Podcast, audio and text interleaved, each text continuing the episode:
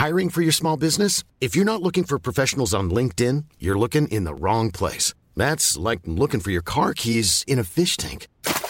LinkedIn helps you hire professionals you can't find anywhere else, even those who aren't actively searching for a new job but might be open to the perfect role. In a given month, over 70% of LinkedIn users don't even visit other leading job sites. So start looking in the right place. With LinkedIn, you can hire professionals like a professional. Post your free job on linkedin.com slash people today. Eu sou Mário Persona e essas são as respostas que eu dei aos que me perguntaram sobre a Bíblia. Você escreveu dizendo que não entendeu as passagens que dizem que devemos orar no Espírito Santo. Acaso existiria alguma oração que não seja no Espírito? Bem, você deve entender que ninguém, antes de tudo, ninguém deve orar ao Espírito Santo. Não tem isso na Bíblia. Como também não se deve adorar o Espírito Santo, ainda que o Espírito Santo seja uma pessoa divina, assim como é o Pai e o Filho. Existem muitos hinos errados, louvores errados por aí. Ó oh, Espírito Santo, eu te adoro. Ó oh, Espírito Santo. Isso está totalmente errado, doutrinariamente está errado. Nós oramos ao Pai e ao Filho. Adoramos ao Pai e adoramos ao Filho. Uh, esses são os modos bíblicos de oração e de adoração, mas não oramos e nem adoramos o Espírito Santo. Não nos dirigimos ao Espírito Santo para, para orar ou para adorar. Mas quando oramos ao Pai ou ao Filho, aí nós devemos orar no Espírito Santo. Dois versículos dizem isso. Orando em todo o tempo com toda oração e súplica no Espírito, e vigiando nisto com toda perseverança e súplica por todos os santos. Mas vós, amados, edificando-vos a vós mesmos sobre a vossa santíssima fé, orando no Espírito Santo. Isso está em Efésios 6, 18 e Judas 1, versículo 20. Então, orar no Espírito Santo é orar inspirado e guiado por Ele, e não por nossa carne. Uma oração repetitiva, dessas que a gente decora, dessas que você fala as coisas, nem está pensando no que está dizendo, mas está viajando em pensamento, uma oração assim não é. Não é orar no Espírito Santo, uma reza, né, como a gente costuma dizer, chamada de reza. Você fica repetindo um terço, por exemplo. Isso não é orar no Espírito Santo, isso é orar na carne, é orar na memória, no intelecto. Você está repetindo uma coisa que está tá gravada aqui, você aprendeu de criança e fica repetindo. Orar no Espírito não é também pedir para que seja feita a minha vontade, mas é orar em comunhão com o Pai buscando conhecer os pensamentos do Pai, os desejos do Pai para nós e para as pessoas por quem oramos. Por exemplo, não faria sentido eu orar para Deus me dar uma Ferrari. faria sentido isso? Não. Por que não? Porque eu não preciso de uma Ferrari e Deus saberia que eu estaria pedindo isso apenas para poder me exibir diante das pessoas. Muita gente argumenta dizendo: é, mas a Bíblia não diz que tudo o que nós pedimos ao Pai, o Pai nos dá se pedirmos com fé? Não, a Bíblia não diz isso. A Bíblia diz isso e mais alguma coisa. Nós devemos primeiro aprender que Deus faz todas as coisas segundo o conselho da sua vontade.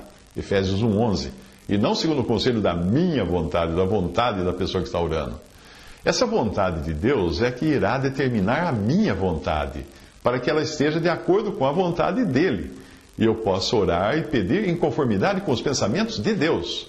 Porque Deus é o que opera em vós, tanto o querer como o efetuar, segundo a sua dele, de Deus, segundo a sua boa vontade. Filipenses 2,13. Se o meu querer e o meu efetuar não forem operados por Deus, eles não passarão de palha no tribunal de Cristo. E aquelas promessas do tipo batei e vos abrirá, pedi e recebereis, ou tudo o que pedirmos, ou qualquer promessa assim que pareça até que Deus é um garçom à nossa disposição, é, elas não podem ser tomadas, tomadas isoladamente. Da mesma forma como num contrato, uma cláusula não pode ser tomada isoladamente no contexto do todo, de todo o contrato. É perigoso isolar versículos da Bíblia sem considerar o escopo das Escrituras como um todo. E esta ensina que se pedirmos alguma coisa segundo a sua vontade, ele nos ouve. 1 João 5,14. Você parou para pensar se aquela mansão que você está pedindo, aquele carro importado, aquela prosperidade mostrada pelos pregadores da TV, você já pensou se essas coisas são coisas segundo a vontade de Deus? Hum? Porque se não forem, e Deus permitir que você as tenha, porque às vezes Ele permite, elas não serão para bênção, elas serão para sofrimento. Quando os israelitas no deserto enjoaram de comer o maná que Deus dava de forma graciosa, milagrosa, eles pediram carne. Aos olhos de Deus, aquilo não foi um pedido, aquilo foi um ato de desobediência, de rebelião, de desafio, de descontentamento. Passagem diz assim em Salmo: E tentaram a Deus nos seus corações, pedindo carne para o seu apetite. Salmo 78, 18. Deus já lhes dava o que lhes era necessário, e de uma maneira como ninguém mais na história da humanidade havia recebido: o maná, o pão vindo do céu. Será que o desejo deles estava de acordo com a vontade de Deus, o desejo por carne? Não estava. E nós podemos ver pelas consequências do pedido do povo que foi atendido até por Deus para lhes dar uma lição e servir também para nós, de exemplo para nós. Uma passagem diz assim: Ora, tudo isso lhes sobreveio como figuras e estão escritas para aviso nosso, para quem já são chegados os fins dos séculos. Paulo escreveu isso em 1 Coríntios 10, versículo 11. Veja lá no Antigo Testamento como é que aconteceu isso. E o vulgo que estava no meio deles veio a ter grande desejo, pelo que os filhos de Israel tornaram a chorar e disseram: Quem nos dará carne a comer? Lembramos-nos dos peixes que no Egito comíamos de graça, e dos pepinos, e dos melões, e dos porrós, e das cebolas, e dos alhos. Mas agora a nossa alma se seca, coisa nenhuma há, senão este maná diante dos nossos olhos. Então soprou um vento do Senhor e trouxe codornizes do mar, e as espalhou pelo arraial quase caminho de um dia, de um lado e de outro lado, ao redor do arraial, quase dois côvados sobre a terra. Dois côvados sobre a terra, eu acho que é mais ou menos quase um metro de altura de codornizes. Então o povo se levantou todo aquele dia e toda aquela noite e todo o dia seguinte e colheram as codornizes. O que menos tinha, colhera dez homens e as estenderam para si ao redor do arraial. Quando a carne estava ainda entre os seus dentes, antes que fosse mastigada, se acendeu a ira do Senhor contra o povo e feriu o Senhor ao povo com uma praga muito grande. Por isso o nome daquele lugar se chamou Quibrote Atavá, por, por, porquanto ali enterraram o povo que teve o desejo. Números 11, de 4 a 6, Números 11, versículos 31 a 34. Essas perguntas todos nós deveríamos fazer antes de orar, quando nós formos pedir por algo. Será que eh, nós precisamos mesmo disso? Pedir isso estaria em conformidade com a vontade de Deus? E aí nós devemos nos colocar à disposição do Espírito Santo de Deus para nos guiar nas respostas. Nós não saberemos qual é a vontade de Deus a menos que o Espírito Santo de Deus possa revelá-la nos nossos corações, e isso não acontecerá se nós estivermos sem comunhão com Deus, andando na nossa vontade própria. Foi o caso do rei Saul, que depois de tanto desobedecer a Deus, perdeu a conexão que ele tinha com Deus. E Deus não mais deu ouvidos a ele. Foi aí que ele decidiu fazer com, como os pagãos faziam e fazem até hoje, buscar uma médium para se comunicar com espíritos, algo que Deus categoricamente havia proibido antes e proíbe hoje também. E vendo Saul o arraial dos filisteus, temeu e estremeceu muito o seu coração e perguntou Saul ao Senhor. Porém o Senhor não lhe respondeu, nem por sonhos, nem por urim, nem por profetas. Então disse Saul aos seus criados: Buscai-me uma mulher que tenha o espírito de feiticeira, para que vá a ela e consulte por ela. 1 Samuel 28, 5 a 7. Mas então, onde encontrar a sabedoria para pedir como convém nas nossas orações? No Espírito Santo, na confiança que, se pedirmos errado, o Espírito Santo vai filtrar o nosso pedido, pedido e este não chegará ao Pai, ao menos na forma como nós pedimos originalmente. E nossa disposição deve ser sempre a de que, seja como for a resposta de Deus, ela será melhor para nós. E Deus sempre responde às nossas orações, sabia? É, ele, todas as vezes ele responde. Às vezes ele responde com não, às vezes ele responde com sim, outras vezes ele responde com espere. Veja a passagem. Da mesma maneira também o Espírito ajuda as nossas fraquezas, porque não sabemos o que havemos de pedir como convém, mas o mesmo Espírito intercede por nós, com gemidos inexprimíveis. E aquele que examina os corações sabe qual é a intenção do Espírito, e é ele que, segundo Deus, intercede pelos santos. E sabemos que todas as coisas contribuem juntamente, juntas, não separadas, juntas para o bem daqueles que amam a Deus, daqueles que são chamados segundo o seu propósito. Romanos 8, 26 a 28. Mas existem alguns motivos de oração que estão muito claros nas Escrituras e nós deveríamos adotá-los. Por exemplo, em nenhum lugar você encontrará que um cristão deva amaldiçoar as autoridades ou se opor a elas ele deve orar por elas, não para termos um mundo melhor, mais próspero, mais pujante, porque nem o Senhor Jesus orou por este mundo. Ele disse: Eu rogo por eles, pelos discípulos, não rogo pelo mundo, mas por aqueles que me deste, porque são teus. João 17, 9. Não, não perca tempo orando pelo Brasil, porque o Senhor Jesus não orou pelo Brasil. E não ora pelo Brasil. Ele não ora pelo mundo, ele não ora pela, pela situação do mundo. Ele ora pelos seus que estão nesse mundo. Oramos pelas autoridades para que haja tranquilidade e possamos continuar pregando o Evangelho, adorando a Deus, congregando sem obstáculo, e também para que as autoridades se convertam a Cristo, o que é também o desejo de Deus. Ele diz isso na sua palavra. Paulo escreve: Admoesto-te, pois, antes de tudo, que se fa façam uh, deprecações, orações, intercessões e ações de graças por todos os homens, pelos reis e por todos os que estão em eminência, para que tenhamos uma vida quieta e sossegada, em toda piedade e honestidade, porque isto é bom e agradável diante de Deus, nosso Salvador, que quer que todos os homens se salvem e venham ao conhecimento da verdade. 1 Timóteo 2, de 1 a 4. Então, se você orar pelas autoridades e orar pelos incrédulos para que creiam em Cristo, você nunca estará orando errado. Mas seria correto orar por incrédulo? Para que ele seja curado de uma enfermidade, para que arranje emprego, para que resolva os problemas no casamento e coisas assim? Eu creio que um bom exercício é aprendermos como e para que Jesus orou no capítulo 17 de João. Jesus falou assim, levantando seus olhos ao céu, disse: Pai, é chegada a hora, glorifica teu filho para que também o teu filho te glorifique a ti. Assim como lhe deste poder sobre toda a carne, para que dê a vida eterna a todos quantos lhe deste, e a vida eterna é esta, que te conheçam a ti só, por único e verdade, Deus verdadeiro, e a Jesus Cristo a quem enviaste. João 17, de 1 a 3. Ele orou para que o Pai desse a vida eterna a todos aqueles que ele deu ao Filho. E para entender isso, é preciso você ler outra passagem que demonstra que uma pessoa só pode crer em Cristo se o pai a der ao filho.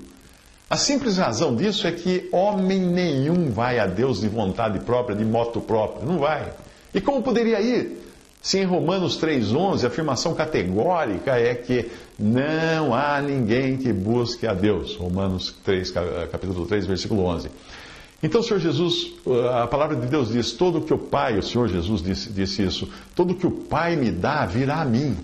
E o que vem a mim, de maneira nenhuma o lançarei fora.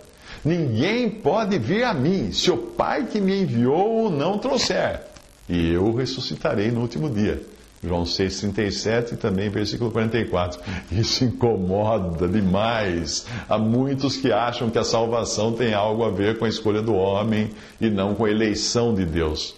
Mas uma alma submissa à palavra de Deus irá acatar isso, ainda que não entenda em profundidade, ainda que não, não saiba, não caia na cabeça, mas como é que isso funciona? Mas vai acatar, está escrito. O que a gente vai fazer? A razão de o pai ter dado alguns ao filho foi porque ele quis assim, não foi porque eram melhores. E porque esses estavam entre os que ele elegeu em Cristo antes da fundação do mundo para que fôssemos santos e irrepreensíveis diante dele em amor e nos predestinou, destinou previamente para filhos de adoção por Jesus Cristo para si mesmo, segundo o beneplácito da sua vontade, não da nossa para louvor e glória da sua graça, pela qual nos fez agradáveis a si, no amado que é Cristo. Efésios 1, de 4 a 6. Essa passagem é maravilhosa. Leia o capítulo 1 de Efésios inteiro. Como nós não sabemos quais foram os que o Pai deu ao Filho, nós simplesmente oramos para que te conheçam a Ti só por único Deus verdadeiro e a Jesus Cristo a quem enviaste, como o Senhor Jesus orou em João 17,3. Não há dúvidas, portanto, que orar pela salvação de incrédulos é orar segundo a vontade do Pai. Toda oração que concorde com a vontade de Deus, com a vontade do Pai, é uma oração eficaz. A oração feita por um justo pode muito em seus efeitos. Escreveu Tiago, capítulo 5, versículo 16. E esta é a confiança que temos nele, que se pedirmos alguma coisa segundo a sua vontade, ele nos ouve. E se sabemos que nos ouve em tudo o que pedimos, lá atrás, segundo a sua vontade, sabemos que alcançamos as petições que lhe fizemos. 1 João 5, 14 a 15. Isso é maravilhoso, não é? Mas devo eu orar para que tudo corra bem com alguém que não crê em Jesus e tem sido avesso aos apelos do Evangelho? Hã? Deveria orar para que alguém assim seja curado, encontre emprego, resolva seus problemas conjugais, tenha uma vida feliz? Não, não, porque não é da vontade de Deus que o incrédulo tenha uma vida feliz neste mundo só para passar a eternidade depois sofrendo no juízo eterno. Deus não está buscando isso. Ora, não precisa ter muito discernimento espiritual para saber que é por meio do sofrimento que Deus leva alguns ao arrependimento e à conversão. Salmo 119, 67 diz: Antes de ser afligido, andava errado, mas agora tenho guardado a tua palavra. Tendo isto em mente, nós oramos pelos incrédulos para Deus salvá-los. Independente dos meios que Deus irá escolher para fazer isso, nós oramos para que as circunstâncias e a dor que eles estejam passando, caso estejam doentes, por piores que sejam, possam ser o meio usado por Deus para tocar seus corações para que creiam em Cristo. Nós também oramos pelos incrédulos, orando por nós mesmos para que Deus nos abra portas e chegar até eles com a mensagem de salvação, para que nós mesmos sejamos persistentes nessa oração e para que nós saibamos o que falar na hora de entregar o Evangelho. Ou talvez até para que outros irmãos possam chegar a eles com o Evangelho. Podemos orar por isso também. Mas veja que em nada disso eu estaria orando pelo bem-estar do incrédulo, por sua cura, por sua prosperidade, por sua felicidade fora de Cristo, porque não existe felicidade fora de Cristo. Ou você acha que alguém possa ser feliz eternamente sem Cristo, se os seus problemas aqui na terra forem resolvidos? Né? A minha mãe costumava dizer: se a vida neste mundo fosse boa, ninguém ia querer morar no céu. Não é assim? Antes que você ache que não parece muito certo deixar de orar por alguma dificuldade de alguém, saiba que nós encontramos na palavra de Deus até uma ordem explícita para não orarmos para um determinado tipo de pessoa e a passagem está falando não de incrédulos, mas de crentes. Mas crentes que estão desonrando o nome e a pessoa de Cristo.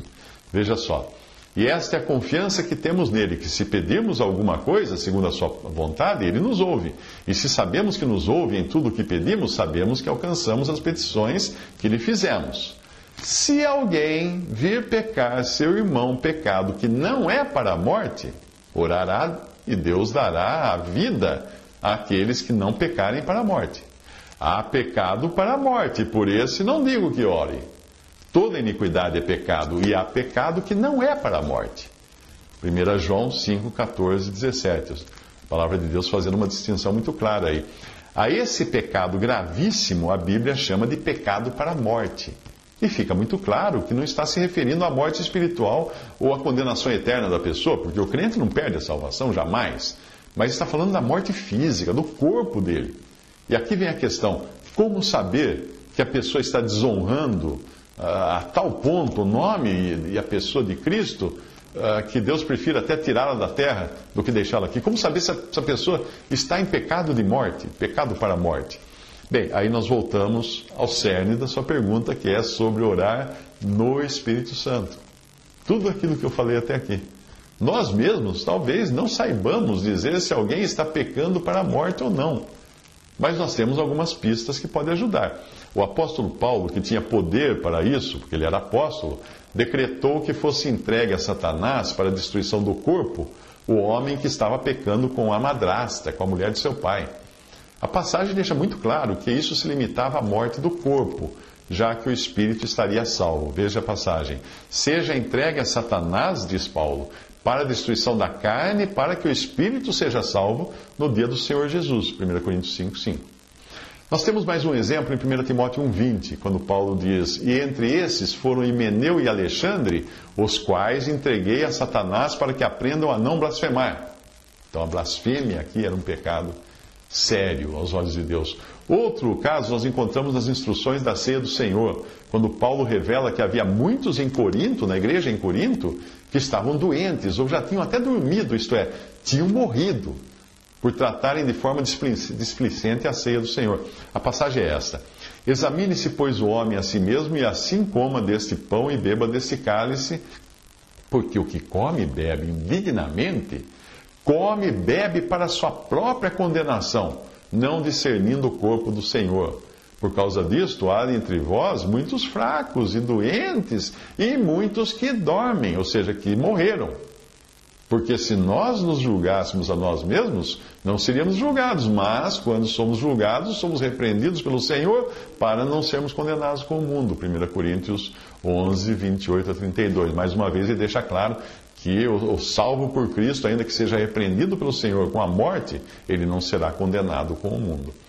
Ananias e Safira podem ser considerados um outro exemplo de pecado para a morte. Eles cometeram um pecado tão grave que era pecar contra o Espírito Santo para ficarem bem na aparência pra, com os irmãos, não é? que eles estavam dando algo para Deus, eh, que Deus preferiu levá-los da terra porque não serviam como testemunho aqui.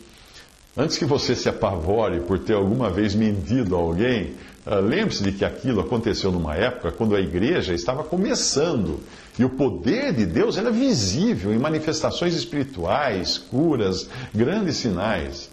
Afinal, com grandes poderes vem grandes responsabilidades, não é? Mas se você pensou que foi o tio do Homem-Aranha quem inventou essa frase, é melhor pensar outra vez, porque ela já, já tinha sido dita há dois mil anos e está registrado no Evangelho de Lucas, capítulo 12, versículo 48.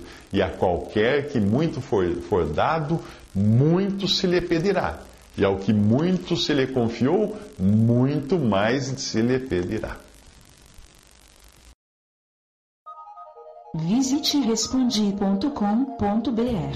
Adquira os livros ou baixe e-books. Visite 3minutos.net. Baixe o aplicativo